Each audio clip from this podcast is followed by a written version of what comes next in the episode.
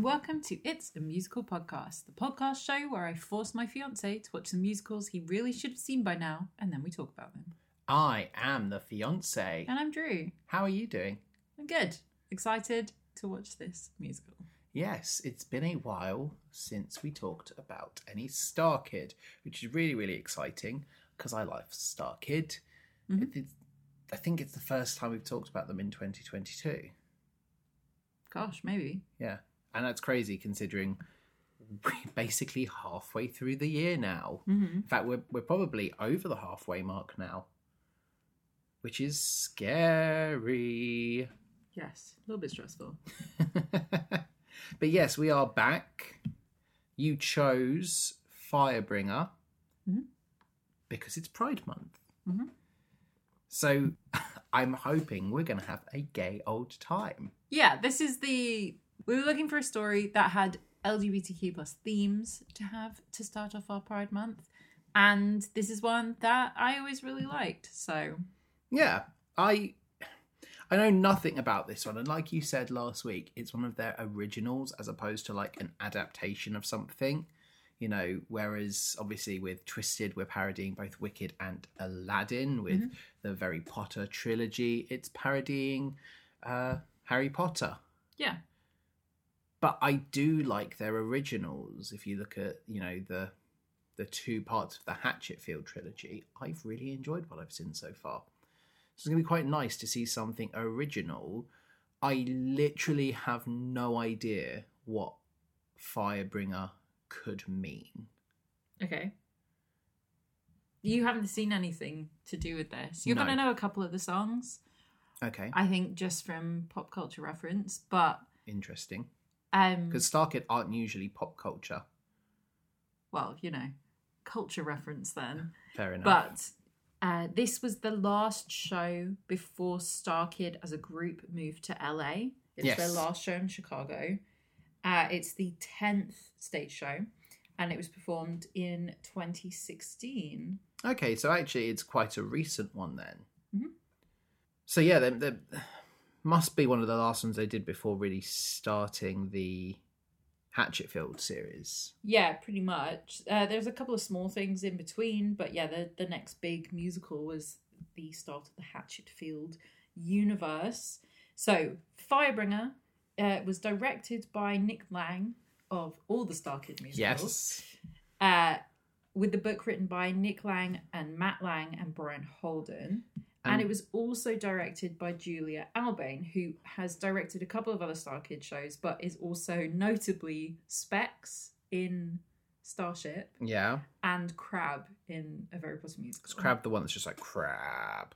No, that's Goyle. Oh, that's cool. Okay. That- Crabbe's That's, the one that wears the baseball cap.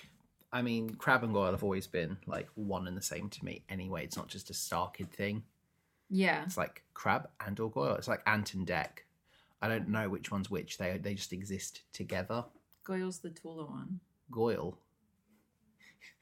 That's his name. I, I know, but it's the way you, you added emphasis on Goyle. as opposed to Goyle? Goyle. Crabbe and Goyle. It's Crabbe just, and Goyle. yeah, but you're, you're sounding very much like, hey, listen here, see Goyle. Listen here, Goyle. Yeah. Soz. Um, the music and lyrics for this were written by Mark Swiderski and Meredith Stepien, who we, well, you really enjoyed as a performer. They were Robo Girl in Starship. You know, I feel one- like the character's name isn't Robo Girl. Mega Girl. Mega Girl, Yes, they played Mega Girl in Starship. the one who ends up with Tootsie Noodles. Yes. This being the last show before the move to LA means that there are a couple of Star Kids in this production who this is their last Star Kid show because they don't move to LA with the rest of the group, including Meredith Stepien, Brian Holden, and Denise Donovan. Brian Holden was Lupin and also Junior in Starship. Yeah, and is married to Meredith Stepien, Yes, and Denise Donovan, who was February. who I did not like in Starship. I feel like she's better in Firebringer. Yeah, I, I, But I think maybe it's just the character. yeah, I wasn't necessarily sold Mhm. on them in in Starship. I just felt that their characters were a little too. I don't know. Just it wasn't really my sort of character. Yeah. So Firebringer was announced through a YouTube video in 2016. They had a Kickstarter. The base amount they were going for was $88,000 to cover the bare essentials of running a production. Yeah. And they were hoping to raise $125,000 to make the show the way they wanted it done. Yeah. But 88,000 was like the bare minimum that they could do it with. And they ended up raising $154,670 with 3,722 backers. That's pretty cool. Really cool. So they had more than enough, so they could actually put a little bit more into it. Mhm. And the show was published on YouTube, which is how we will be watching it, in 2017, a year later. And then in 2019, they actually released the rights to perform Firebringer. So it allowed people to license their own production of the show and also to license an age appropriate production of the show. Good. So it's not like a really tame Starkid. One of the things I like about Starkid is a little bit of like the adult humor. hmm So that's quite nice to know that there's that version. The only other one that you can get the licensing to perform is Twisted. I don't know. I'm pretty certain. I, I, maybe I just dreamt it, but I was pretty certain you could get the rights to perform. I think you would just really like to perform I would really like to perform Twisted, but that's pretty cool actually that this has gone above. That there must be like amateur productions of and school productions Firebringer. of Firebringer. well, because you've got all ages, yeah. Mhm. Um, So you have some particular favourite uh, star kids who will be amongst this cast. Uh, who are you looking to see? uh, obviously, my boy Jeff Blim. Okay, so Jeff Blim isn't in this one. Oh, I'm sorry. I'm gonna lose a star automatically then. No, it's not. No, it has. It's lost a star. It's lost Jeff Blim. Okay. Um, I would hope Joey Richter's in it. yes. Lauren Lopez. Yes. Uh, Jaime Lyn Beatty. Yes. Ah, it's going to bug me because I cannot remember their name, but was Jafar and returned in Black Friday and was Tootsie Noodles. I can't remember their name, but I, I, they because they were Dumbledore, and I didn't necessarily like them as Dumbledore. But then seeing them, because the only then seeing them in Twisted was like, oh wow, they're incredible. Dylan Saunders. Dylan Saunders, Yeah. uh, and then obviously seeing Dylan Saunders come back for Black Friday. hmm I, no, that's that he's not going to be in this one, is he? Because the last thing he did was Twisted before coming back, and was like, wow, look at him. hmm Um, Well, I've already said we have Meredith Stepien, Denise Yes. Donovan, and Brian. Joe Walker, oh, we've got Joe Walker back. as well as Brian Holden. Cool. Yes. Because Joe Walker obviously is Voldemort and is always very like extra and brings like Enjoyable. yeah, I really enjoy his performances. Like in um Starship when he was Solid Snake. Yes. Is that what he was called? Well, I don't know. no, he was called Commander Up. Yeah, but he was basically Snake Yeah. from Metal Gear. Sure. Uh, this must be one of the last ones he does then, because Mm-hmm. he's not in anything for a while. So that'd be good to see him. Try, uh, yeah. I, so we've got the. I, I'd say like for me, the the big four are Jeff Blim, Joey Richter, Jaime Lyn Beatty, and Lauren Lopez, Mhm. Because they seem to be in the most. In I mean, they're the majority of the cast from Trail to Oregon. And then you have the mother, and I can't remember her name Yeah. because that's not that's not Meredith Stepien. Mhm. Who is it? Was it Rachel? It was was it Rachel Soglin, Who was? the mother in Trail to Oregon? Slippery when wet. Yes, Rachel Soglin. She's also in this one. Good. Okay. Because she she's the one who I I forget about in in many of the performances because again she's not in the more recent stuff. Mm-hmm. But I know that if I see a combination of Joey Richter, Lauren Lopez, Jaime Lyn Beatty, and Jeff Blim, I'm gonna have a great time. Mhm.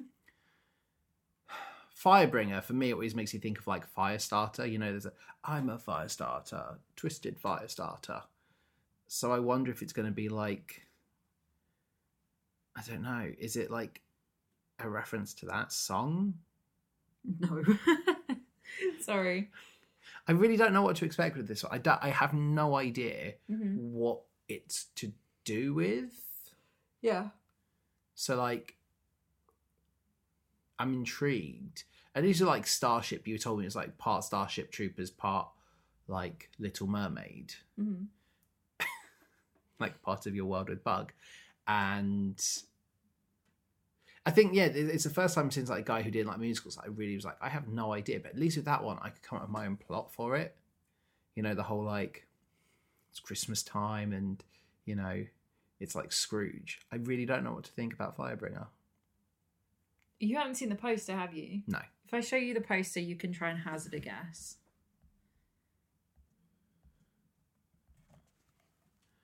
Oh, that's prehistoric. So Mm-hmm. it's like Dawn of Man. So first person to create fire. The Firebringer, yes. Okay, fair enough. That's I mean that's a great little uh, poster. You know exactly what you're getting with that one. Yeah, so the the tagline on the poster is at the dawn of civilization, one girl had a bright idea. Cool. Now you look at that. What's really cool, and Google it yourselves if you're listening. and You've never seen it. It looks like cave paintings. Yes, which I really like. Yeah, the aesthetic of that is very very cool, mm-hmm. and I like you know you've you've got a mammoth there as well. So a mammoth and a saber-toothed tiger. So I'd assume that those must be some of the animals we're going to see. Oh, they're going to be puppets. Yeah, Cool. you always love the puppets. Star Kid do a great job with puppets. They do a really good job with puppets. So yeah, I'm ready to rewatch this. I love this show. I think it's really funny. Do you think I'm going to enjoy this one? Yeah, it has. So one of the things that we found when we've done Star Kid has been uh, some of their humor for you is kind of hit or miss. You like the one-liners, the like making fun of stuff kind of humor, as opposed to their like over-the-top references kind of humor. Yeah, I think it's what I disliked about some of the Harry Potter stuff was that it was just very, very like long Mhm. and just kept going. Whereas things that I've enjoyed as we've watched more of them is where they have like just one liners Mhm. or just like solid jokes like with Trail to Oregon, where Joey Richter tries to sing, he's like, I don't know, you were just so inspiring to me. Yeah. Or like it's like, well, you wouldn't know this, but I was Tony in West Side Story. You know, like hmm one liner type things like that. That's what I like more. Yeah, and the jokes where they make a joke early on and then it comes back a couple of times Yeah. as we go through the show. So you get a lot of that kind of humor in this one, which I think you will like. Cool. Good. Uh I'm excited. I always am with Star Kid. They they started they, they hold like a special place in my musical heart. Mhm. I feel like I found like a niche little corner of the musical universe that I'm like I I would plant my flag here. Yeah. You know, I could live here. hmm If I had to choose one like musical area, this would be it.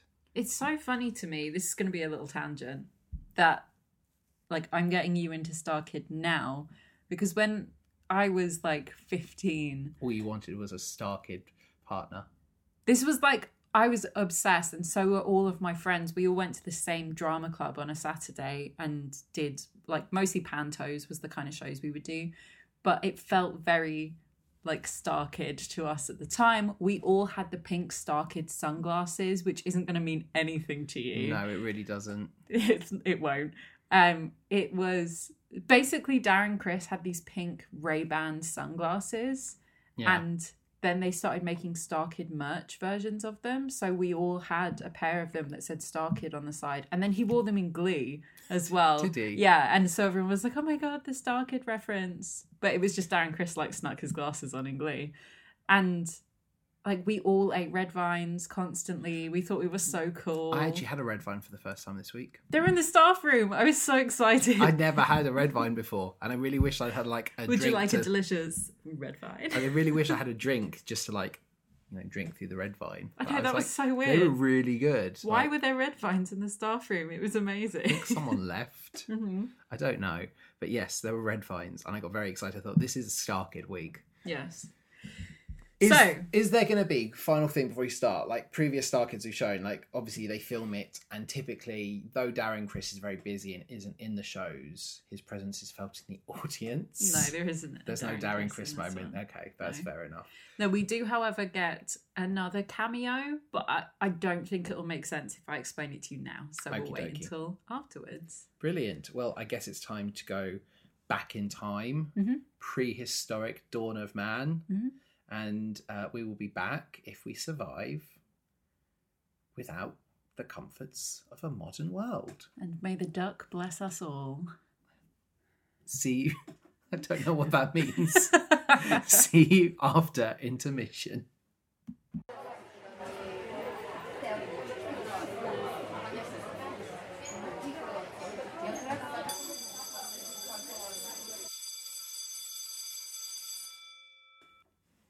and we are back. Are we? We are. I don't really want to do the work today. I don't really want to do the work today. Me either, but the duck decrees it, so we must. Oh my days, the duck. I love the duck. Oh, duck is Lord. Duck is Lord. That's Is Lord, Lord, Lord, duck is Lord.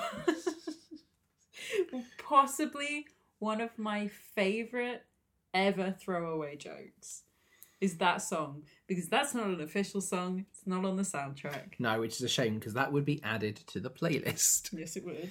Uh, this was great. I, I had a great time watching this one. You know how like they they sold like Wigglies? hmm Did they sell duck? Not so far as I'm aware, but now I need to go and check the website. I would love a crocheted duck lord. I thought that was brilliant because it, it was used so sparingly, but it was funny for it as opposed to like it being a big character. hmm I just had a great time with Firebringer. I just thought it was a really, really interesting show, and I really liked, you know, the growth of the characters in this. I thought the comedy was good, but it was also really fun because, you know, this was a Lauren Lopez vehicle. hmm I don't think can remember another Star Kid show where it's her story Yeah. you know, obviously she is a huge part, but is usually kind of like a secondary character or, you know, a, a love interest type of character. So with Guy did like musicals, obviously she's the latte hotte.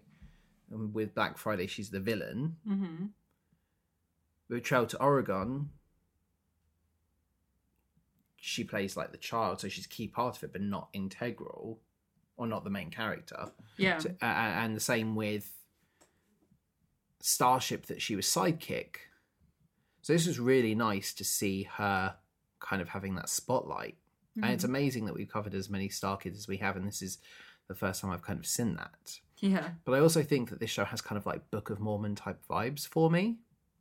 Yes, it definitely does. because you've obviously got the idea and what, one of the things i really like about book of mormon is it sets you up to think that this is your protagonist and then at the start of act two everything changes and you're saying like oh no this is our protagonist Mhm. not many shows do that and i think firebringer does that pretty well Mhm.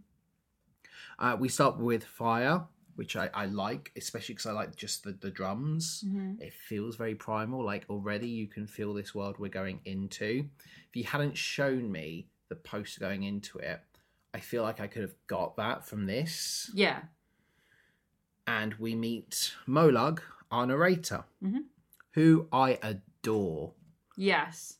Molag is used very sparingly, hmm but it works. Yeah, so Molag is played by Lauren Walker. This is her on stage Star Kid debut. She is one of four for this show. So we have Lauren Walker as Molag. Also, she is the puppeteer for Snarl and Trunkel. Then we have Jamie Burns, who plays Chorn, and Tiffany Williams, who plays Tiblin, and then Clark Baxtresser as himself. Now, it's not his Star Kid debut 'Cause because he's he's, been a the mus- pianist, yeah. but he is. This is his on-stage debut, and they just have him play himself, and it's hilarious. I did see that in the credits. I was like, who is Clark? Clark Clark Baxtresser, yeah. It's also interesting because having a quick like Wikipedia, it's the only Star Kids. Yeah. So it's, it, I mean, it's interesting, which is a shame because there's quite a few people here that I really liked and would love to see more from. Mm-hmm. But I think Molag was great. There was a really nice, like the way they use the direct address to actually speak to the audience in this one is really good, and it's like you privileged people, and also like, nah, I'm just messing with you, and I'm just having fun just with you. yeah. You know, like that's really fun, and the the way it's done is like that recurring joke, Mm-hmm. but each time the joke recurs, there's a longer pause, and you're waiting for it. Be like, what if this time it isn't, and it's funnier for Yeah. it Definitely. and I really liked that. Uh, so uh, Molag comes out, speaks to us, and tells us everything. Uh, it's a great one-liner. Did you see that? People dancing. Doesn't that look fun? I thought that was great. Mm-hmm. And uh, it's like um, I'll tell you the short story, but we've also got the long story. Short story is good for us, devastating for every everything else on Earth. Literally everything else on Earth. Yeah. And then when everyone's dancing during "We Are People Now," I just loved Molag's little like shuffling. Mm-hmm. I, I I really enjoyed them. and there's another really great line: "Babies, mm, Delicious babies. yeah. they are delicious, but you can't eat them." Then there'd be no people. Yeah, Yeah. really, really good. And you know, th- these two songs I think set up the world quite well. Before we then go into the the main kind of action, where we have uh, the great debate, Mm-hmm. which is the the biggest argument ever at this point in time, and it's between Chorn Mhm. and Smelly Balls. Yes, indeed. And so all that Chorn can say, all that was shown that Chorn can say, is the word Chorn over and over again. And Balls has chosen to interpret it the way he has, and he responds with no yes, every time. And this is the great debate. It's been going on for an extended period of time. yes. So our leader Jamila Mhm. is going to mediate and says, "How about you just say yes?" And just like that, the great debate is finally done. Hmm We can start moving on. They give Jamila the name Peacemaker, and Smelly Ball says, You are well named, Peacemaker. And she's like, Yes, so are you, Smelly Balls. Yeah, that's where we learn his name, Mhm. and this is where we also learn about the all-powerful duck. Yes, And they be they're, they're careful not the to Almighty Duck. Yes, yeah. they're, they're, they're careful not to praise Jamila too much because he is a Jealous. jealous duck. the Jealous Lord, yes. And I really like this bit. You know, Jamila goes to encourage everyone to go back to work. And this is where we see uh, Lauren Lopez is anti work and just wants a day off. And we have Kiri, who is. You know, has has just discovered dancing, and she's like, "Oh, I want to do this. Just discovered dancing. Can we have a day off? You set the rules." And Jamila's like, "No, No, we need to work. There's only so much daylight. But Zazalil, which is Lauren Lopez's character, uh, says she doesn't really want to do the work today. I don't really want to do the work today. I don't You'd really heard this song want." before, right? Yeah, because it's TikTok. Yeah. That's literally all I know it from. Okay. and I, I'm surprised. I mean, I'm not surprised. I know that like Starkid have like a huge following on the internet. Obviously, they wouldn't do so successful uh, with Kickstarter if not, Yeah. amongst other things. They still wouldn't be creating musicals today if not for a really passionate online following. hmm Well, pre TikTok, Yeah, this song did the rounds on the internet, and you had the cast of the Rodgers and Hammerstein Cinderella do a lip sync to it on YouTube. that's crazy. and then the cast of the Book of Mormon on Broadway did a lip sync to it on YouTube. that's huge because, like, you know, those are. I, I guess seen as more professional, more established shows than Starkid. Yeah. even though Starkid had probably been performing longer than some of the people in those shows. hmm I really like this song. I think it's a really fun little number. I, I like how Jamil gets into the dance as well. Yeah, Jamila. Jamil. You know, they, they shorten her name.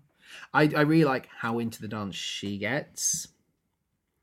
And and also establishes, you know, that we all have different roles that we must play. You know, so we've got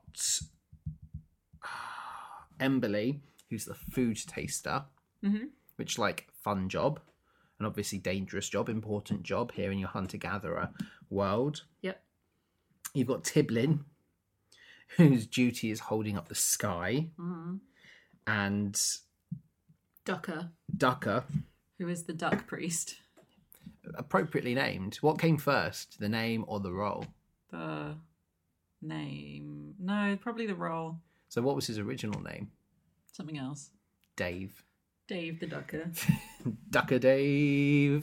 Ducker Dave. but yes, it's really nice because it establishes. I really like characters. the joke where when they start doing the dance, Jamila's like, "How do you all know this dance?" Yeah. Ki- Kiri, did you teach them all this dance? We when we were rehearsing this, why didn't I know about it?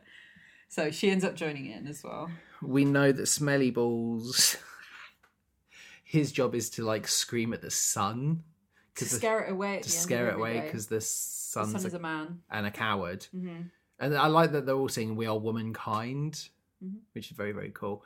The gift of a stronger mind. But like, it makes no sense for Smelly Balls to be scaring away the sun because they're scared of the nighttime. So surely they should want him to stop shouting at the sun and keep the sun there. That is true. But then how would they know when to sleep? I mean, yes, but you know they would take it in shifts. And this is when we have a really nice sequence between uh, Molag Mhm. and Jamila. So Molag isn't just the narrator. Molag was the leader of this tribe of humans, of humans. Homo sapiens. and you know we learned that she was like little miss war hmm and sh you know she's very proud that actually peace is now what's working and they you know Jameza is still a you know a little bit taken back she's like oh yes no we do we tell all of your, the stories of, of your wars to scare the kids Mhm. Uh, Molag talks about how she wants to walk to the edge of the world to see the turtle Yeah. Yep. To see the turtle whose back we all live on. and then she starts talking about oh, listen if i'm going to leave you to lead i need to give you some uh, some truths first of all tiblin doesn't hold up the sky you know i've given people jobs just to keep them in their place but but that's not her job she doesn't actually make any difference Mhm. oh and uh, you know that duck we worship Yep. made it up to scare people into doing what she wanted. And I really like about, you know, she says that, you know, do you not notice that the duck constantly changes colours, like at least once or twice a week? You know, we probably, the ducks probably hate us because we keep kidnapping them. But, Yep. You know, the duck. She's like, it's, it's a magic duck. It just changes colour. It's like, okay. I think there was some interesting social commentary there on the idea of where organised religion possibly has come from as a way to control the masses. hmm and certainly interesting to see that thread picked up here. It ends with Molag saying to Jamila, I have loved you ever since I clobbered your mother to death. hmm And off she goes, leaving Jamila, I mean, not knowing what to do. Like, yeah.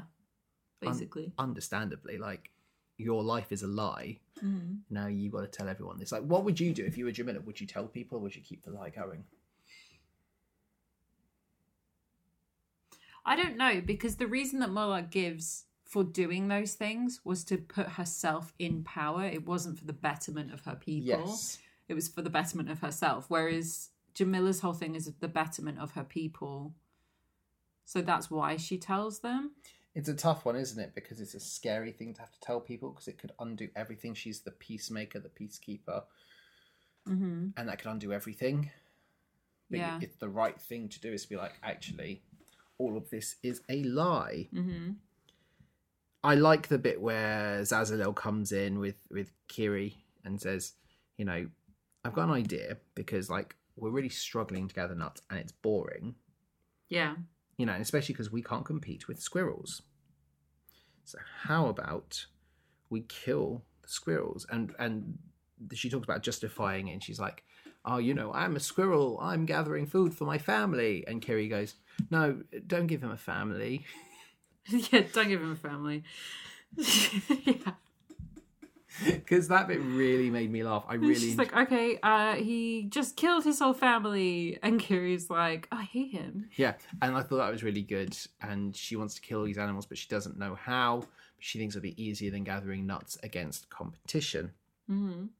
We learn of Snarl, that Snarl's there just to kind of like, you know, scare them a little bit. I don't know if Snarl is a real thing, a real person.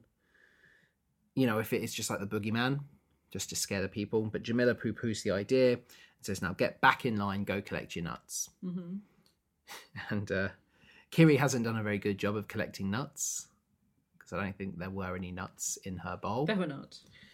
And then we get What If.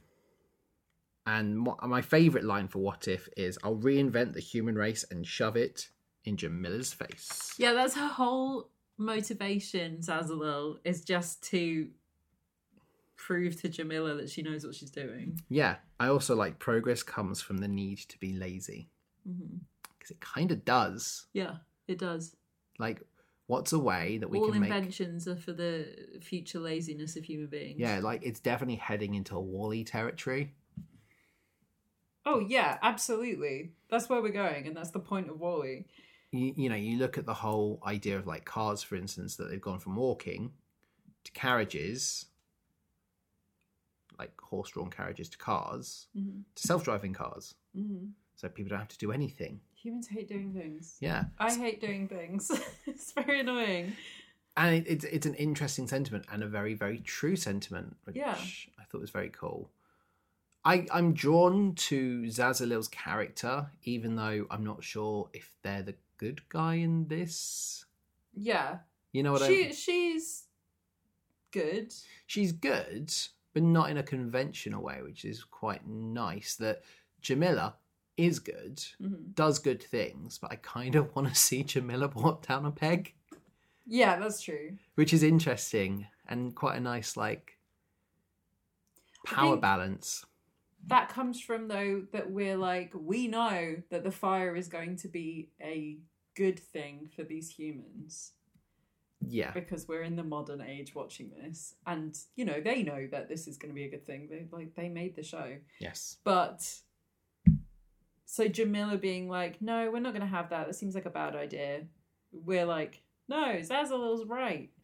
Well, I mean, it's weird, especially because I'm like encouraging Zazalil to be like, yes, let's go hunt the animals and eat them, considering, you know, we are both vegetarians. Mm-hmm. Like, her argument does make sense. The whole, like, we can't just survive on these things and we've got to start thinking about progress. And Jamila's like, no, the old ways have always worked, so we're going to keep the old ways. Yeah. And, you know, off they go. She sings What If, and we get Welcome to the Stone Age because Kiri has got, like, a jagged rock that could kill someone Mm-hmm. if they ate it. So, oh no, how many people do you think I've killed by feeding them this? And that prompts the idea, like, oh, How many would you, how many rocks would you have to eat before it would kill you? More than ten, right? and and we create the, we get an idea to create something. mm-hmm. We go back to the tribe, and everyone's getting really excited because Swoopsy is going, to, tell, the, joke. And people are like, no, no, no, look, that's not fair. We've got one joke, and only Swoopsy can say it. And like, no, Swoopsy is telling the joke again. Yeah. And everyone's like, yay! Oh, really, really cool. Let's go watch the joke. Yeah, so Schwupsy invented the joke, like the concept of jokes. Yes, And is also Zazalil's wife. yes. Not Zazalil. No, I'm getting the names wrong. Jamila. is also Jamila's wife. Yes. I really liked um, Jaime Lyn Beatty as Swoopsy, but what I really She's my least favorite character. I, Swoopsy is used sparingly, Yes. which is good. I remember there being more of Schwupsy than there actually is, and I think that's why. It's one of the things I've noticed from a lot of Star Kid is that Jaime Lyn Beatty is always kind of in the background of a lot and doesn't always have like much, Mhm. which is a shame because I really like her. But I really like the costume of Swoopsy, like with the tie. It is like proper like stand up comedian. Like once you know, it's like why why is Jaime Lyn Beatty wearing a tie? Mm-hmm. And then the second you see, it's great. And you know, everyone loves the punchline, Swoopsy, and everyone laughs.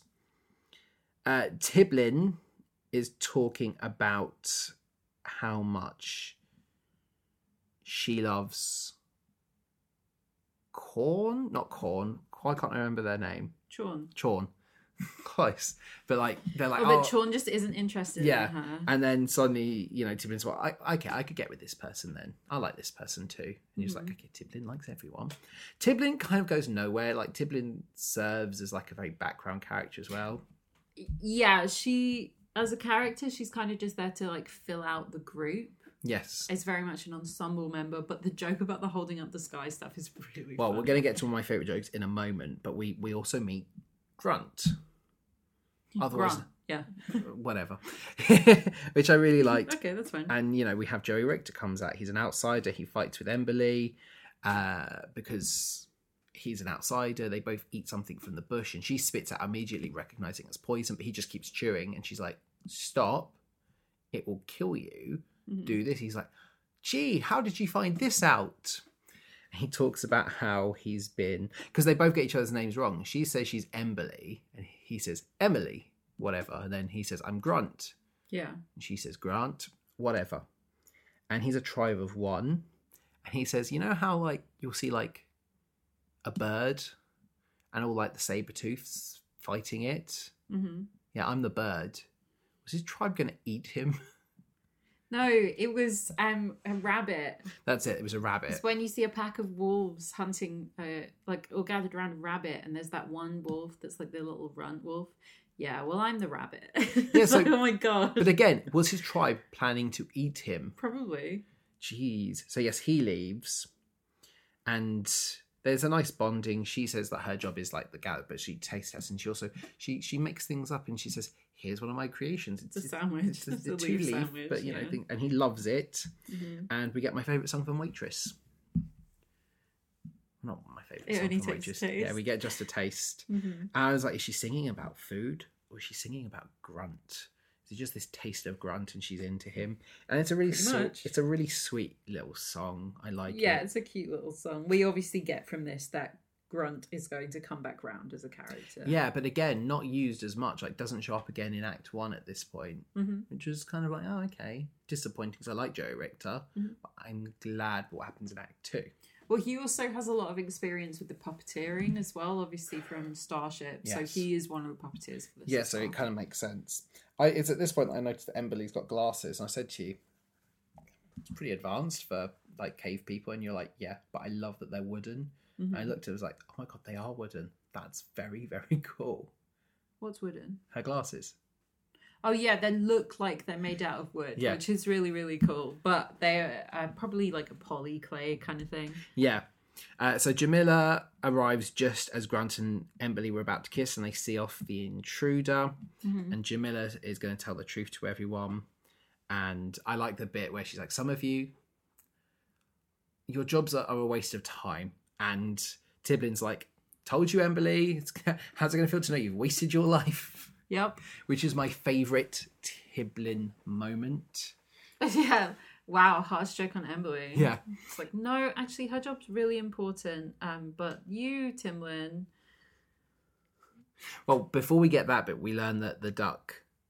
Well, Jamila says we've got progress, and, and Ducker comes forward and goes, uh, Progress pleases the duck. mm-hmm. And then we get the duck is Lord. and they He all start singing, and Lord. Jamila's there, like, no, no, guys, stop, please stop, please, please stop. And we learn the truth, you know, and as a result, Ducker will no longer get the dry spot in the cave. Mhm. And I think this is the only reason that Ducker's willing to be like, no, no, no, we're going to keep a deity because I, I do talk to him. This is definitely a lie. Well, and it's that's a thing that comes around later on Yeah. in the show. He says, It's not been proven. This sounds like blasphemy. And then we learn about how Tiblin held the sky for 27 years. Mhm. She's always been stressed. She never sleeps and is never thanked. Everyone thanks her. And at this point, Ducker turns around and shouts, you know, because because she's going to, you know, like take down her hands. And she's like, No, I'm not going to. I'm not going to. I'm scared.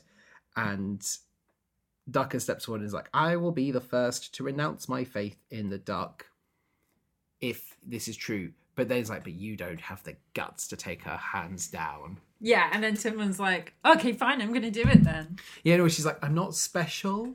And Jamila comes up to goes, Oh, no. No, but nobody is, so don't worry. And she drops her arms, and everyone's like, Oh my god, everything's a lie. Mm-hmm. And then they realise that, yes, Duck is not Lord. And there's a nice bit where Duck is like, Oh, we should at least let the duck choose if it stays. And he just flies off. He's like, Oh. Mm-hmm. And everyone's really, really sad. And obviously, the person who's missed this is Zazalil, Yeah. who shows up with a spear because she's taking control.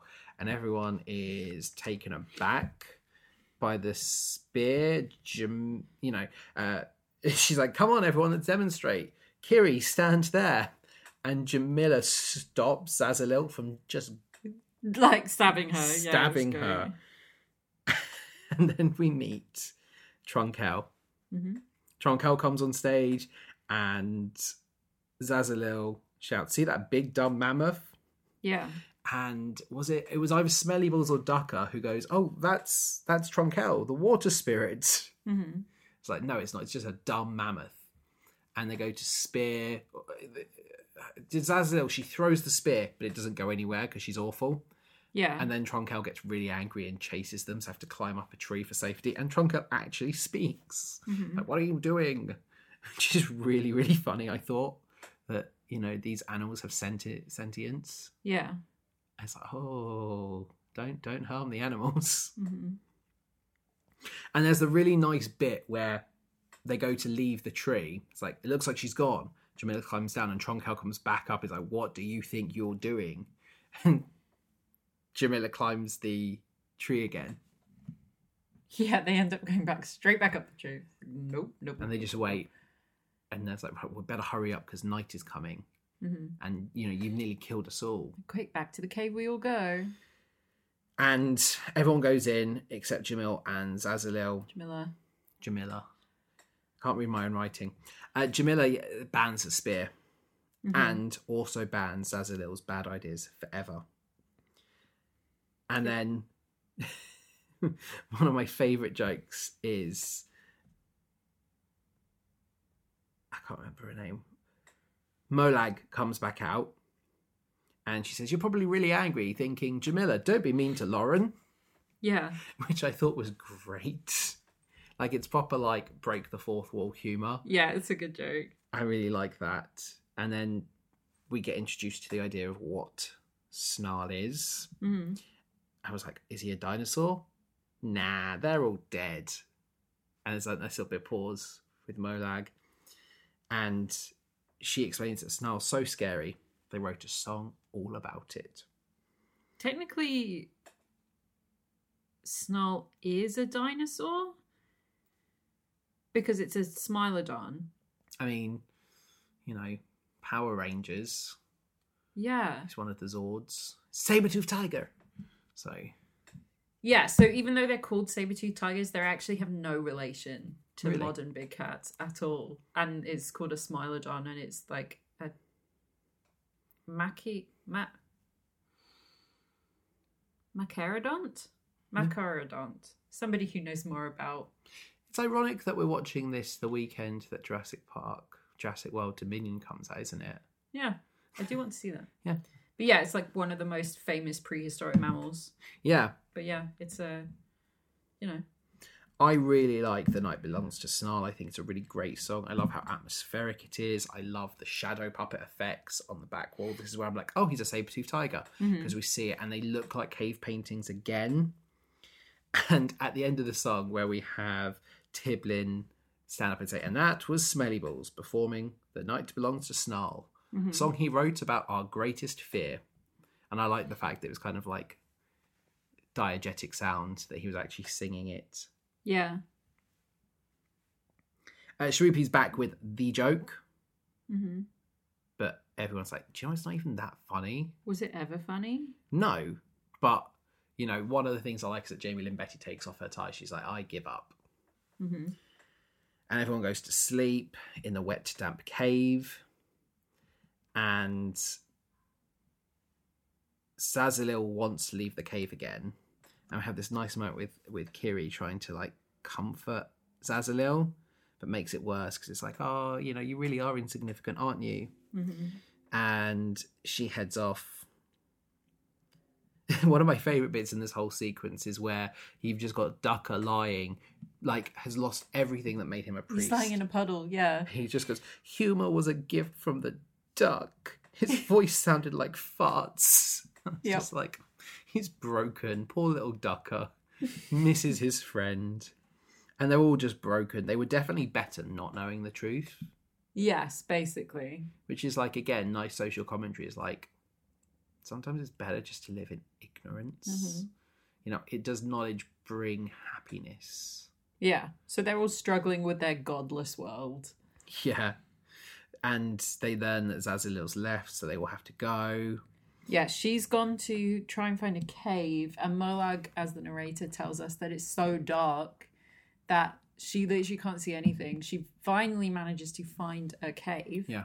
Um, and she assumes it's the one that Trunkel lives in, but actually, uh, so far as I'm aware, mammoths didn't live in caves No.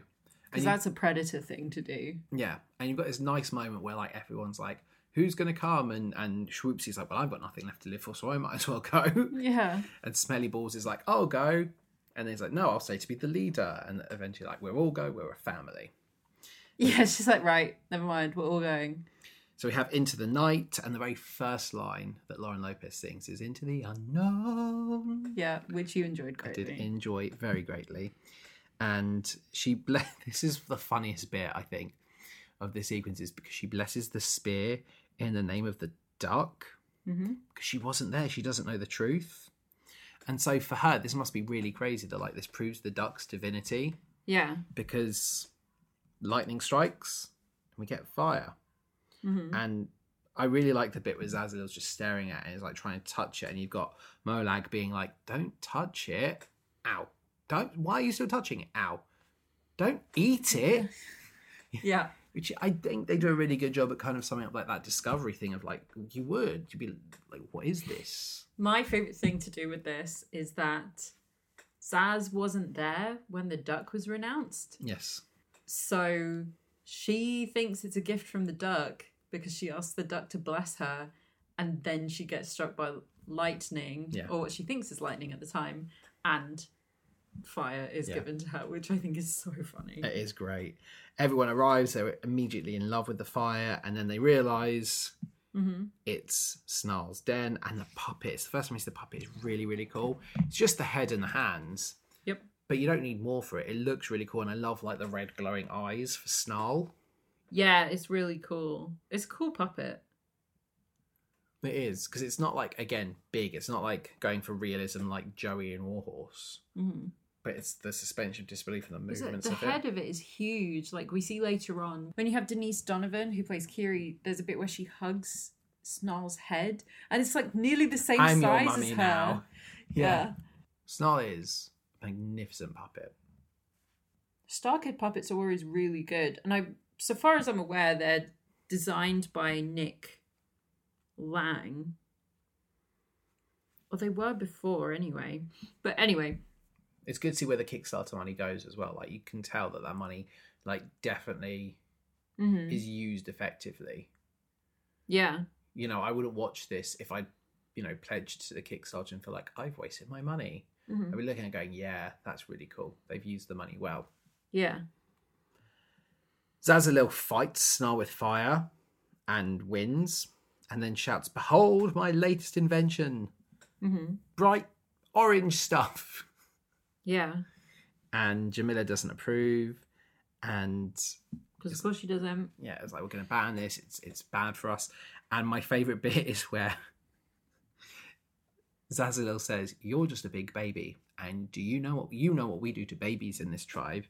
And everyone just starts shouting, inclu- you know, at, at the prompting of Swoopsy, Eat her. We'll eat her. "Let's eat Jamila. Mhm. Let's eat Jamila," and that's Jamila's wife shouting that, which Yep. is really really funny. But eventually, you know, uh, Kiri prompts everyone to decide that there should be a new leader, that it should be Zazalil, and they all agree. And Jamila's like, well, if you don't want me, then I'll go. And they're like, bye, Jamila. And Chorn comes and names fire. Mhm. And everyone's like, oh, that's the first word that Chorn said that isn't Chorn. Fire, that's what we'll have. And it's, it's one of the things I have as a pet peeve in this show. Is that whenever Chorn sings, They don't just ch- sing Chorn. I, I would have had them just sing Chorn. hmm I think that would have been funnier. It might have been annoying. Well, it does happen later. That's and that's what I mean. It's, it's one of my favorites where it happens later. I'm like, finally, hmm but it should have been all the way through because I then think that I think that would be distracting in ensemble numbers, though. possibly I don't know how it would play, and I wonder if they tried it and then were like, no, this this doesn't work. Yeah. Well, there's like obviously, so this ran for like a month when they originally put it on. So there were obviously things that got tried out earlier on that didn't work, and Yes. things that like mishaps, notable mishaps. Oh yay, always fun. Lauren Lopez's microphone not working for the whole first act on the night that her parents were seeing the show. Oh no. But the band and the ensemble instantly sang, like they all just agreed, we sing quieter. oh, that's and really sweet. she just went for it. Um, Jaime Lyn Beatty forgetting to put her shoes on and wearing trainers onto the stage because they were wearing um, toms yes. for the whole show. In one of Emberly's scenes where she's singing uh, the "It Only Takes a Taste," I can't remember that song. It only takes a taste. It, it literally Just one as just a taste? just a taste. Yeah, her belt is like beaded. They all have amazing costumes. They do, the costumes show, are And the beading is one of the things that is like especially well done, especially things like Jamila's anklets that she Mm, wears. Jamila really, really looks cool. great. But Emberly has this beaded belt, and during a solo in, on one of the nights, it exploded. Basically, No. it just popped because it's probably all um like elastic Yeah. is how that's how I would do it anyway. But so it popped and just the beads went everywhere and it led to multiple cast members during scenes just like kicking beads off of the stage, including Joey Richter in the Trunkel costume, sweeping them off with his trunk, That's so funny. and Lauren Walker coming on as Molag to do one of her bits of narration, but with a broom and just sweeping the stage. So that would work time. really well. I believe that Yeah. entirely. I love stuff like that. I mean, it's certainly up there with like the grape hmm from when we just you know just watching the grape get bustled around on stage and then eventually stamped on. Yeah. Can imagine being in the audience and you just be like, I don't know where to look. Like, could you imagine if somebody missed one and they just tripped on the beat and they just like fell? You'd be like, oh no. Oh, Mhm. that's so f- brilliant. Uh, we have The Night Belongs to Us. Uh, Ducker claims to hear the fire speaking. Everyone's like, shut up, Ducker. You know, like, you're not going to be Everyone's divine. like, no, you don't. And Zazalil says, no more cave. And this is a really good, like, end of Act One song. You know, it's like, we've reached a new status quo hmm come back to act two and we have climate change and i really like the opening of this because it feels like they now see like zazalil as someone to be worshipped because you've got like the kind of Zazalil the fire firebringer. Yeah. it's really nice everyone's got some fire now and there's a nice bit where they're sat on the stage dancing and there's like the, the popping and the locking it's really really cool Jam and break. It's even cooler than homework. who are you Name that musical. high school musical listen to that song enough on the uh, playlist hmm Uh, this is what I like from an Act Two opening song. I feel like it's fun, it's upbeat, but it also establishes the change well. The world has changed quite significantly than when we last saw. It's like with the Friends musical last week. hmm I loved We Were on a Break because it establishes all the things that have happened in between acts. And I thought this was a really good like beginning of Act Two song Yeah. we get the reprise of I don't really want to do the work today, which was good. And then we start talking about how, you know, the hopes for the future. And Zazalil says, I believe if we burn enough things, we can change the climate permanently. hmm I don't know how Lauren Lopez is able to say some of the things she says sometimes without breaking into a fit of laughter. Yeah, me either, because I would be laughing the whole time. She is so funny and she is so talented. Mhm. And obviously, like, the more you say these things, I guess it becomes easier for you to do it. Yeah, and obviously they would have been re- in rehearsals for however long. But when you put it in front of an audience, you don't know how they're going to respond to it. And when that you get this audience who are so engaged and just start laughing as well, if you had somebody with a funny laugh in the audience, it'd be so difficult to not.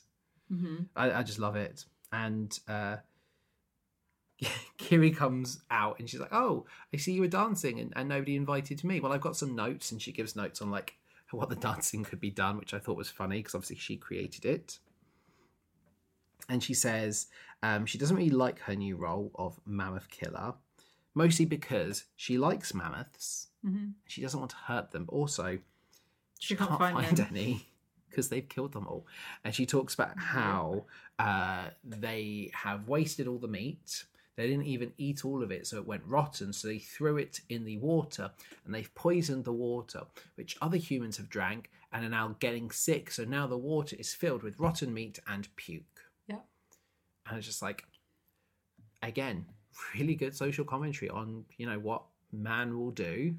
Well, I also love the allegory of the them all having their own little individual bit of fire, Yeah. and they all just stare at it all day, and the kids especially because T- Tiblin is considered a child, which is interesting, and because like Ducker calls them kids. I mean, considering Tiblin is your age. How old is she? Twenty seven. Yeah. Yeah, I'm twenty eight. Yeah, but I Am, well, I tw- am I twenty eight? no, Why do I think I'm twenty eight? I don't know. How old am I? Twenty-seven. Am I? Yes, Please delete this. Please No, I'm keep keeping this. this. you were born in 1995, right? Yeah. January 1995. So you'd have been 10 in January 2005, 20 in 2015, and we were in 2022. I'm sorry, okay. I don't know how old I am. Clearly, it doesn't matter. What's my age again? What's my age again? So, yes, It's not important. my favourite bit here is like, well, okay, well, if we can't eat mammoths, you can kill sloths. And You Kiri can't says, kill sloths. They have human faces, and if you get close enough to them, they give you a hug. yeah. And yeah, it's not going well for the tribe. And then Molag comes back out and is like, oh, well, you're probably thinking right now they could do a Jamila. hmm But Jamila died in intermission. she was eaten by a lizard Of all the things. and walks off. And we've had plenty of these times where Molag tells us something and is like, nah, I'm just, playing, with you. Yeah. And this is the longest gap we have. And I'm just like, oh my days. Oh my god, did they kill off Meredith Stepien in between acts? And then she comes back and she's, nah, I'm just playing with you. And I like this because, again, it's very Book of Mormon that, you know, we've had Elder Price was our lead in Jamila, but now Elder Price has been replaced, has gone off somewhere else. And we've got uh, who's Elder Cunningham, who is now in the lead for the very first time. hmm We're also told that even though Jamila's been exiled, she's literally walked like 50 meters away Yeah. from the rest of the tribe and is just sat on her own. Yeah, they're literally just staring at her from this village they've built. She has a lament in Jamila's lament, and it is a nice lament. Yeah, she's starting to think maybe she's wrong for not accepting change and that like oh this wouldn't have happened if she'd given some leeway is it all her fault and then she decides no No. Zazzalil's just super annoying We uh, see Duck. Duck is back. Duck But Oh, yeah the is duck back. comes back and she's talking to it and then she's like maybe i could worship you and the duck flies away and she's like okay I just love that Joey Richter is the duck. And she's like, oh, and you got. mm-hmm. As she sings, a mysterious man, he just shows up, hugs her, and she's like, ooh, and leads her away. yes I don't know who this mysterious man is, so this but is Clark Baxtresser yes, he is one of the star kids he went to uh, university of michigan he met them through the show me and my Richard. yes and basically he's there like uh he plays the keyboard he's their pianist but he also conducts a lot of stuff Yeah, and he's been with them every step of the way. nearly every step of the way. Not the original two uh Harry Potter musicals. He's also in Jim and the Povolos, which is a All your fault, Jafar. yeah, it's it's like their band. Yeah. Um he's been in well, so he has worked on me and my Richard. Starship, A Very Potter Senior Year, Annie, Trail to Oregon, Firebringer, and then he wrote the lyrics and music for a VHS Christmas Carol, which we haven't watched yet.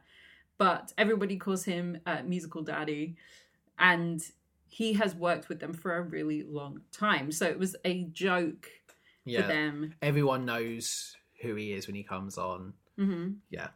He served as a music director for Firebringer and was also playing the keyboard for them. But Cool. he also just got to be in this one because he hadn't been featured in any of them before. And a lot of the other behind the scenes people show up Yeah. in a lot of them. Like the Langs were bugs in Starship Yep. and you know, they, Well, they show and up. they've also been. I think one of the they were Langs. both in a Very Potter musical. Yeah. One of them. And sequel. Yeah, because one of them was uh, Mr. Weasley, and I hated. Yeah, you hated him. And one of them was Gilderoy Lockhart. I don't remember. No, I thought I thought the pianist was Gilderoy Lockhart. No. Fair enough. Anyway, yeah. Well, it might have been the pianist at the time. yeah, but not. But yeah, so this is them being like, Clark, be in this one. So they introduce him as this sort of Rugged. rugged wanderer from another tribe who just collects. He doesn't even say anything. people. He literally just comes, puts his arms around, and whisks her off. He's like, "Oh, okay." But I just love that every time he comes on and does this, because he does it to Jamila and then he does it later on to Zazalil, both of them are immediately like, oh, somebody's got their arms around me, weird. They step away, they look up, and then they're like, "Hmm, okay. Zazalil keeps going back to him for more. Yes. So, as this mysterious man takes Jamila away, we cut and we just see. I really like, you know, the whole them just obsessed with the fire that it's like phones. Phones, you yeah. know. And you see, uh, I've completely forgotten who it was that was holding up the sky. Timblin. Timblin, Tiblin. She's like, I'm going to go eat. And then she just leaves Emily by herself, and Emily's just like, okay. And then in comes Grant, and Grant's like, I've been looking for you. It's mm. really good to see you. And we learn, he's like, Your special skill inspired me. I wanted to find my special skill. Yeah, I want to show you my special skill. I call it Pinting. painting. And she's like, painting, okay. And then He's is like- shown his wonderful stone tablets that he paints on. Yes, she says, Did you smash a tiny turkey with this rock? It's great 'cause it's proper like handprint turkeys, like very like kindergarten. hmm but I just really like this where he's like, "Mm, "That's fine," and he then refers to it as painting as well, and he he talks about his different portraits. So he has his picture of his dad, and like, is that nostrils or is that? Oh, you have his eyes, or are those nostrils? It's like, oh, I forgot to paint the nostrils. It's not one of my good ones. It's bad. And then he brings Yeah. out his picture of his mum, and she's like, "Oh," and and, He's like, it's okay. She was really ugly. and he's like, "Oh, uh, that's a good one then." And then his self portrait is absolutely fantastic. And not something we can talk about on But this PG rated podcast. favorite one and she's like oh i really like and what's this? That's the moon and what's that touching the moon? He goes that's my richard. Hmm and yeah it's really good.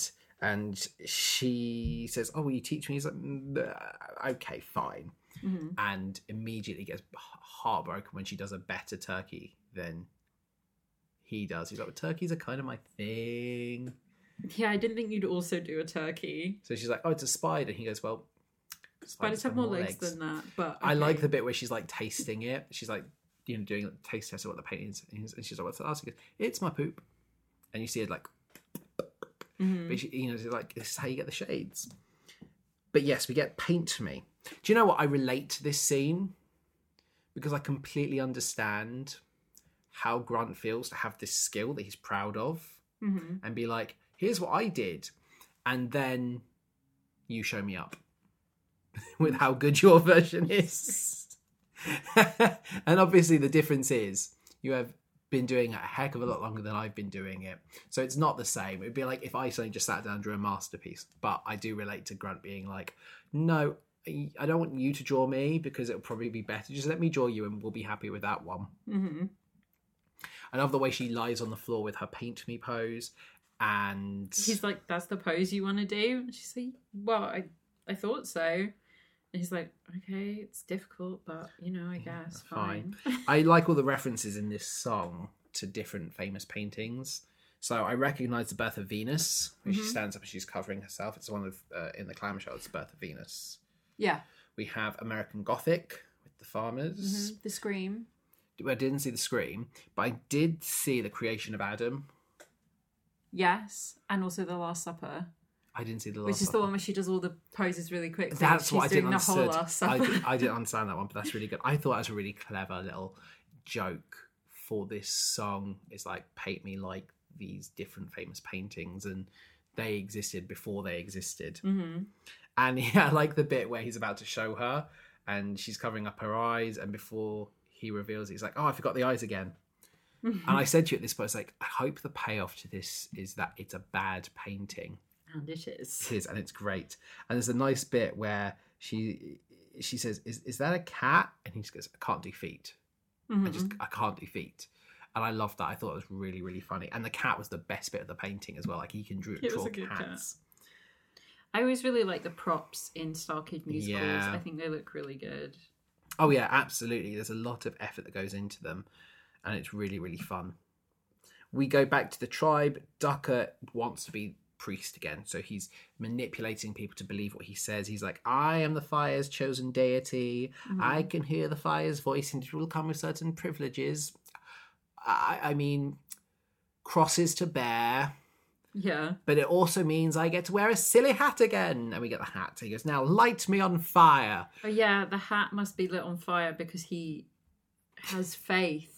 Yes. Even though he knows he's making this up, but like, okay, he's deluding himself. he doesn't know how dangerous the fire is, which is what I think is funny. And like everyone else is like, no, the fire will hurt. He's like, no, the No, no, it'll prove that he's the fire's true believer, and so uh, Schwoopsy sets his hat on fire, and it immediately starts burning him. Yes, he's like the look on Joe Walker's face with that instant regret is hilarious. Mhm. And we get ouch my butt. Basically, everything is on fire. They are all on fire, and they burn the village down. Yeah, Zazalil, they're all like, Zazalil, help us put the fire out. And then she's like, just run, run away from it. And so everything's lit on fire. And then when the fire burns out, everybody is instantly like, well, we know whose fault this is. Well, the best thing is Ducker's the first person to be like, "This is all your fault, Zazalil. which is fantastic because obviously it's not; it's Ducker's fault. Mhm. And as everyone's complaining, Grunt comes out. He's like, "Yeah, it's all your fault." And Zazalil's like, "Who the heck is he?" And Grunt's like, oh, "I'm I'm new. I don't really know you, but it just seems like everyone's blaming you, and I wanted to join in." And then Snarl grabs him and drags him away. And Zazalil's just like, oh, lucky us. Lucky us. Emberly gets really upset. He's like, "I want to rescue him." Mm-hmm. and Chorn agrees to help, and that prompts Smelly Balls to be like, "After all this time, I finally know what Chorn means. Mm-hmm. It means family." This is one of the bits I didn't like, and I think it's a Brian Holden always seems to be one of like the weak spots for me with these shows, which is a shame because he's very talented. But it's like the way that the Smelly Balls joke of like him speaking and you waiting for him to finally decide what he's saying. Yeah. It's just like one of those few moments I'm just like, it's not funny, come Mhm. on. And obviously everyone else as well on stage is like getting annoyed by it. And it's been going on the whole whole show with Smelly Balls. I'm just like done with it by this point, you know? Yeah. So everyone agrees to go and help. Uh, they're like, "How are we going to do this? We don't have fire anymore." Zazalil can't make fire, so Emily's like, "I've got an idea." She gets a big stone and she just squats down. Everyone's like, "Oh no, what are you doing? Did you literally have to poo in front of us?" Mm-hmm. But then, She draws the picture of the fire. and everyone's like, "Oh, you pooped fire." She's like, "No, it's not. It's not real fire. It's a painting." mm-hmm. and they march off chanting "We're the best." And Kiri is disappointed with Zazalil because you know when Zazalil was one of them, she wanted to help, but now it's her fault and she doesn't want to get involved, Yeah.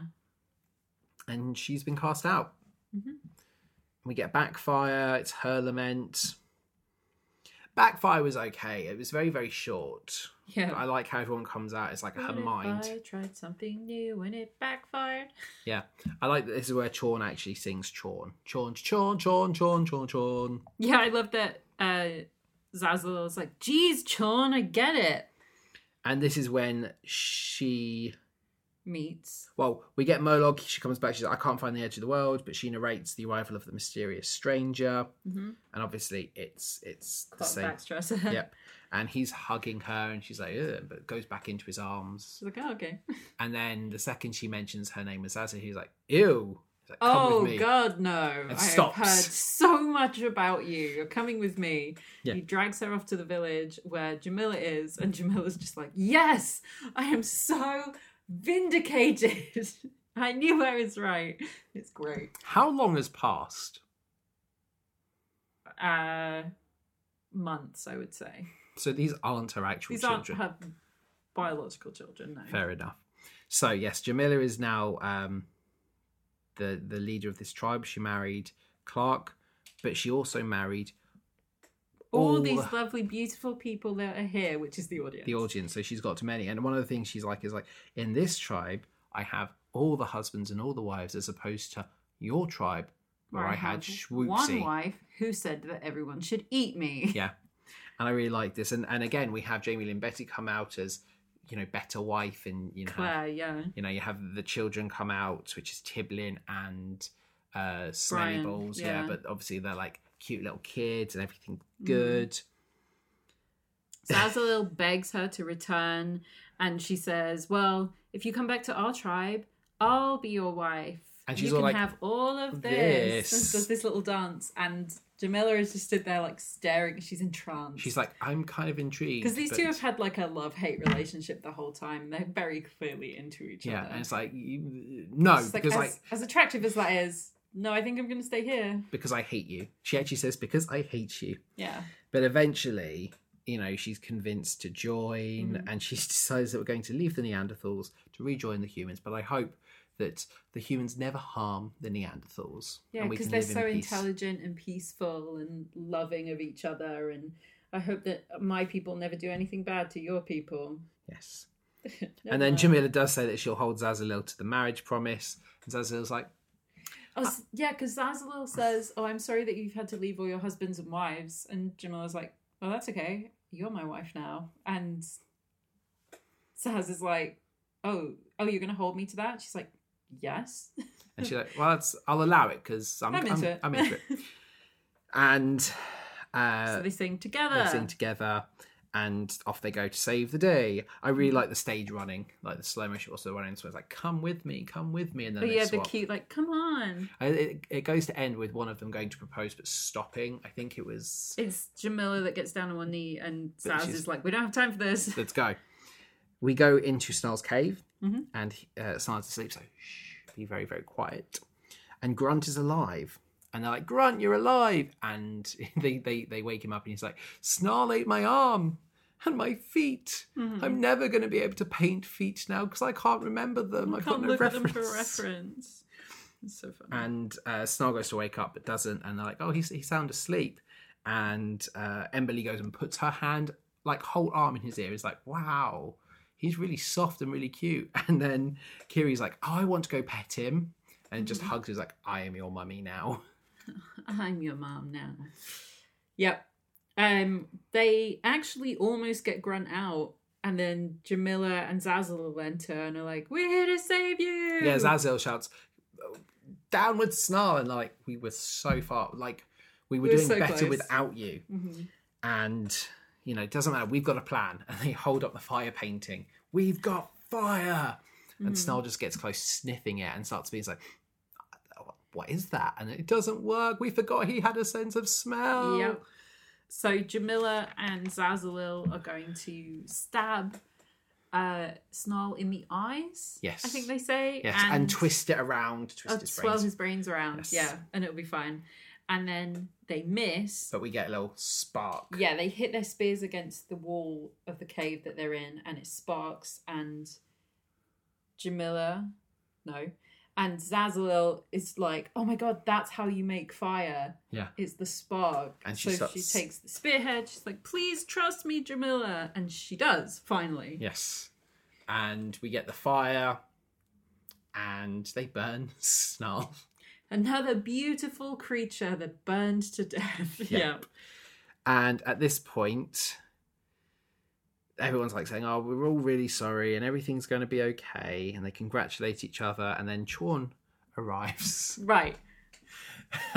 Tell me what went through your brain when this happened, because this is so funny to me. When I first saw this, basically what happens is Chorn is revealed to be an ancient alien who has come to Earth to give them the gift of fire, basically, and see whether these are intelligent creatures who can look after the planet.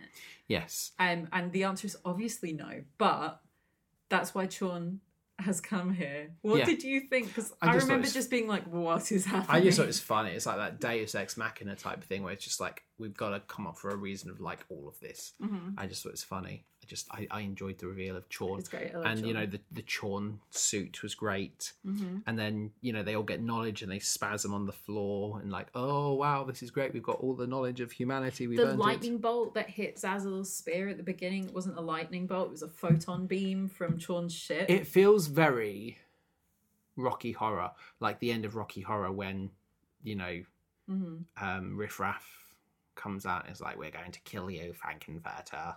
Back to the planet. you know what go. it yeah. feels like that moment with the costumes and it's very very fun um i i do think chorn as a song is like my weakest song in this I agree, but Jamie Burns has a ridiculous singing yeah voice. very good singing voice It's crazy to me that this is the only bit that she does, and I know she's new. This is her debut. She's new to Star Kid. She's a member of Jim and the Povolos as well, and a voiceover actor. But like, there's no information about her on the Star Kid website. She's an incredible singer. yeah I wish she'd had more opportunities to sing the way that she does in this song because, like, I agree with you. This is probably my skip it song, yeah but she's so good. yeah what i like about this and it's not like a slight on anything it does feel like very david bowie you know Mhm. like ziggy stardust era and i like it it just doesn't feel like it's in keeping with the tone of the rest of the show yeah, especially because we're about to go into the finale, Yeah. which brings in a lot of songs from the rest of the That's show. That's it. Uh, we have a nice moment where when Molag comes back out and is, is also given the gift of knowledge. hmm And you know we're, we're going. We we're gonna do the work today. We're all gonna do the work today. Yes, they have to work to make sure that humanity is worthy of the gift of fire. Yes, and a bright future. Zazalil and Jamila propose to each other. So Jamila gets down, and then Zazalil's like, no. And sh- then she gets Mhm. down, they propose. And I, I assume Ducker marries them or Chorn marries. Someone marries them. Yeah, they're married. Yeah, they're married, which is really nice. Jamila says that she will always try to give new ideas a go before dismissing them. Yes. And now they understand the world. The end. the end. Yeah. And it's, you know, happily ever after. hmm Really fun two hours. It's longer than, um, well, not necessarily longer than Starship, but certainly more music than Starship. One of the critiques I had of that was that went a while without. Without songs, whereas this is nicely spaced out songs. This one's very funny and obviously has some nice immature humour to it, but also feels very mature. You know, there's some nice Mhm. social commentary on these things. It's empowering, I think, you know, that it's womankind. You Mhm. know, I, I, and that we just accept that women's rights are a thing. It's not Yeah. like something that's ever brought up or referenced. Women are just in charge. yeah, I liked everything. that. You know, I, I thought it was really nice, Mhm. and I, I I enjoyed this one. Yeah, this show has 17 songs, not including Ducker's Lord. It's a yeah, it's a long old one. hmm Uh, who is your MVP for this one? I think it has to be Meredith Stepien. They wrote the music and lyrics along with Mark Swiderski, Yeah. and it's just so good. It's such a good show. Yeah, they were very good. And Jamila is the character I would want to play as well. So I just think they were like, I, I thought, yeah, role. they were very good. I'm going to say, actually, though, that my MVP isn't a character we get a lot of, is Molag. oh yeah, Lauren Walker. Yeah, simply because I really enjoyed the role of the narrator and Mhm. like having uh, Molag come out and say these things, and the humor and the jokes was really good.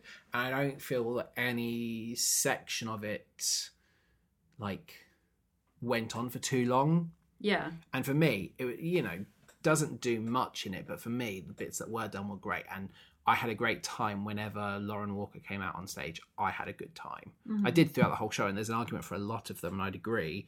You know, Meredith Stepien is up there, but Yeah. for me, I just liked I liked Molag a lot. Mhm. My role, I'd actually want to play. I mean, there's very few roles. I'm not playing Smelly Balls. Mhm. Your choice is basically Ducker or Grunt. And I want to play Grunt just because I really like, I really like the Paint Me song. Mhm. And I just would love to do that. I thought that was funny. Mhm. One of my favourite bits we didn't talk about is but when they go to help Grunt up in in the cave, and they Oh, pull on the bone, bone, yeah. and they pull it, and it, the bone comes off, and he's just like ah. and there's another oh, the other bit I really like is um s- you know, goes to Grunt and says, "I will give you your arm back," and He Grunt's like, grows his arm back and he's like, Could you do my feet too? And, and Chorn's like, "No, I can't can't do do feet." feet," and I just thought that's another example of a callback to a really funny joke. Mhm. But yes, I think I'd want to play Grunt, um, especially if I got to do everything that Joey Richter does. You know, I get to be Trunk Out, but I also get to, you know, fly duck God away. Yeah, not good. I'll tell you what, as well, as somebody who doesn't have like the best self esteem with regards to like my body image, hmm like for, uh, I mean, both Ducker and Grunt to literally just be topless with like their little grass skirts. Mhm. Obviously, like Joe Walker's in phenomenal shape. Yeah. Joey Richter, not so much. And that's not me body shaming, obviously, but it's just he's a normal dude. he's a normal looking. I think that's a good thing. No, especially because their audience is quite young yeah. Anyway. Well, my point is more like I'm, I'm not body shaming. I'm, you know, people in glass houses. But I just thought I I felt really empowered watching him perform Mhm. on stage, not having like what is the same body as some of the other people on the stage. Yeah, I think they have quite a diverse group. Yes, but to have that as a costume because Brian Holden's got like a tunic on. hmm He's, you know, I just thought it was really nice to see that kind of body positivity. For me, it was like, you know, just nice. Yeah. We both had the same skip song of Chorn. hmm What's your best song? I mean, it's Duck is Lord, but that doesn't count. I I've said I've got one from Act One, one from Act Two. Oh, okay. I, I actually really enjoyed The Night Belongs to Snarl just because it felt really cool and really like atmospheric. hmm Uh, but Paint Me as well. I just like that feels like Baptize Me. Yeah. This this really does feel like them doing a Book of Mormon. I think mine is probably We Got Work to Do. Yeah, that's good. I really liked that one. And then Act Two, I think I agree with Paint Me. Altogether, I really like Together. There's a lot of good ones. There really are. Mhm. Uh, I gave this one four stars out of five. yeah. I really did enjoy this one. I actually, funnily enough, did not miss Jeff Blim. That's interesting. I don't know where he would have fit into this one, to be entirely honest. Yeah. And I didn't feel like the show was missing something. hmm But I do feel it's like things like Smelly Balls doesn't always work for me. And overall, I enjoyed it. I thought it was a really, really fun show. And I thought I, I was really impressed by, you know, it's like when we saw Starship and it was Joey Richter front and center. I was like, oh, he's usually the sidekick. hmm It's really good to see Lauren Lopez kind of front and center. Yeah. How did this one compare for you uh, watching it again? Like, Oh, equally as good. I love this show. are there any bits that you disliked when you were younger that you had a new appreciation for this time? I don't think so. I I really liked this show. I watched it when it came out originally, and it just is good fun, and it's nice to have LGBTQ plus characters, Yeah. especially characters who are like bi and pan, because you've got Jamila who has both husbands and wives. Mhm. Zaz only seems to show interest in women. Like she's she seems like she's kind of interested in Kiri Yeah, and then uh Jamila, but then she's also interested in Clark Baxtresser. Yes. So maybe she's bi as well. It's just a lot of I mean polyamory, but also people just being attracted to whoever, which is always a really nice thing to see. Yeah. And just they're nice characters as well. It's like they're not like defined by their Sexuality or gender, yeah. yeah. they're just and and that's also good because you know they can be flawed people that way because they are just people, Mhm. and that's what I really like. Yeah, me too. We are off to the theatre next week. Well, actually, for the next two weeks, Yeah. uh, it's been confirmed we are Mhm. going to see Footloose, which I've never seen the film. Have you not? Never seen the film. I know the one song. Uh, I have seen the original film. I have seen the new version of the film, which has the guy who's now in. There's a new version of the film. There's like a modern esque version Oh, of the cool! film. I didn't know that. And I have seen the stage show before, so I'm excited to go and see this again. Yeah. So next week we will cut loose. Mhm. The week after that is something I'm so excited. Mhm. We're going to go to Hampton Court Palace to watch the original Queens of the West End Yeah. do 6 Mhm. which is so exciting. It's so exciting. we we live local to that area. We drive past Hampton Court quite regularly, and I always said to you, "It's like this is where I want to see Six performed." And you know, This is like years before this was ever announced as well. Is you would always be like, "Oh yeah, that would be really cool if they did that." Like, why wouldn't you do six as a show at Hampton Court? yeah, I'm so excited to go and see it. yes, I probably, you know, Anne Boleyn is rolling in her grave, but you know, it'll be good. I like the songs. I mean, I, we'll talk about Six, obviously, and some of my my preconceptions, but this is one I'm going into where I do know a few of the songs and have already formed ideas about the show hmm without seeing it. So that's exciting. Well, then uh, we're going to delay Cinderella until the uh, 4th of July, uh, which is around a year mark since we actually saw Andrew Lloyd Webber's Cinderella, hmm which is very interesting. And then, you know, thanks to Tony from uh, at Theatre Flashback 1, we're going to be going to see the My Fair Lady at the London Coliseum, which again, very excited, and we'll talk about that on the 11th of July. We might then take our first planned break Yep. for a week because a work commitment sees me go to Paris For our anniversary. for our anniversary. I'll still be here though. Maybe we'll get someone else to come in and fill in for me, but I don't know who you'd want to talk musicals with. We'll see. But we, we I mean, if we can film, if we can record something before then, we will. hmm But you know, on the 18th of that week of, of the 18th of July is going to be a busy week for us. It will be uh, the last week of the school year Mhm. for us, and there's a lot going on. So you might take a break of a week, then possibly a two week break, but.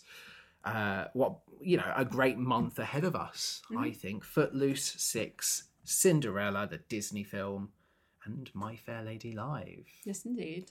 As always, uh, get involved in the conversation over on Twitter and Instagram at It's a Musical Pod. Let us know your thoughts on our upcoming uh, uh, content. Are you fans? Are you not fans?